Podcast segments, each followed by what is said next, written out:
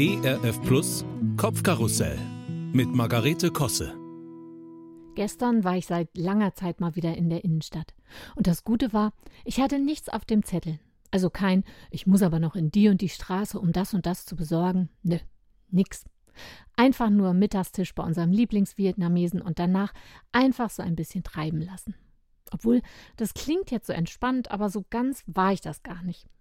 Denn die Hohe Straße zum Beispiel ist ziemlich eng und trubelig. Und wenn man dann wie ich als mittlerweile doch bergisches Landei nur selten da ist, dann überfordert einen die Menge der Menschen mitunter. Ein paar Läden haben im letzten Jahr wohl zugemacht. Ein paar neue sahen eher nach Touri-Ramsch aus.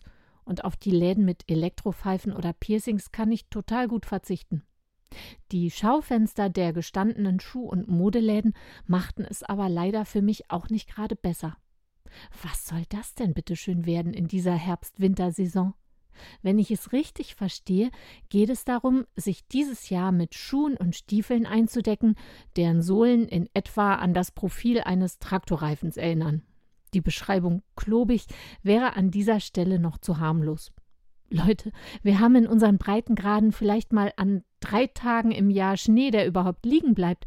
Was also wollt ihr mit diesem Geländefahrzeug am Fuß bezwecken? Ich bin verwirrt. Und bei der Beinbekleidung wird es nicht unbedingt schöner.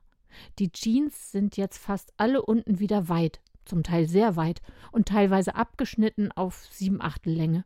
Das zieht doch da rein im Winter. Denn bis zum Knie gehen die Traktorstiefel dazu ja dann doch nicht. Ach ja, als Alternative hätten wir dann noch die sogenannte Mom Jeans. Die ist weit geschnitten, wird nach unten wieder was enger und hat einen hohen Bund. Wenn ich mich richtig erinnere, hatten wir sowas doch schon mal in den 80ern und sagten dazu Karottenhose, wegen der Form. Finde ich nicht schön. Und ich fühle mich als Mom, die ich ja auch bin, nicht richtig repräsentiert. Also auch hier, nein, danke. Obenrum gibt's unter anderem zu kurze Pullis und der neueste Trend für sie und ihn übergroße Teddy-Fließjacken oder Pullover in Schlammfarben. Mein Sohn und ich haben beide eine spontane Sesamstraßen-Assoziation, genauer gesagt mit Oskar aus der Mülltonne. Das kommt auch von der Farbe hin. Zusammenfassend kann ich also sagen, dass ich gestern total viel gespart habe, denn bis auf das überteuerte Parkhausticket habe ich kein Geld ausgegeben. Ach doch, für das wunderbare Saigon Curry, aber das war wie immer gut investiert. Und den Becher Grüntee gab's gratis dazu. Weshalb macht ihr euch so viele Sorgen um eure Kleidung? Seht euch an, wie die Lilien auf den Wiesen blühen. Das sind weise Worte aus meinem Lieblingsbuch. Wie entspannend, dass ich nicht jeden Trend mitturnen muss. Dass ich mich an meinen Lieblingsteilen freuen kann, die mich teilweise schon so viele Jahre begleiten. Zeitlose Klassiker, in Sachen Nachhaltigkeit ganz weit vorne. Ah ja, zum Schluss eins noch hüten Sie sich vor der aktuellen Hutmode. Der Buckethead ist nichts anderes als dieses schlapprige, runde Ding, was die Hobbyangler auf dem Kopf tragen. Oder so peinliche Safari-Touristen.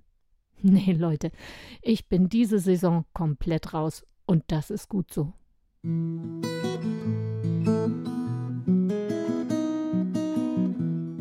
Kopfkarussell von und mit Margarete Kosse. Auch in der Audiothek oder als Podcast auf erfplus.de. ERF Plus. Gutes im Radio.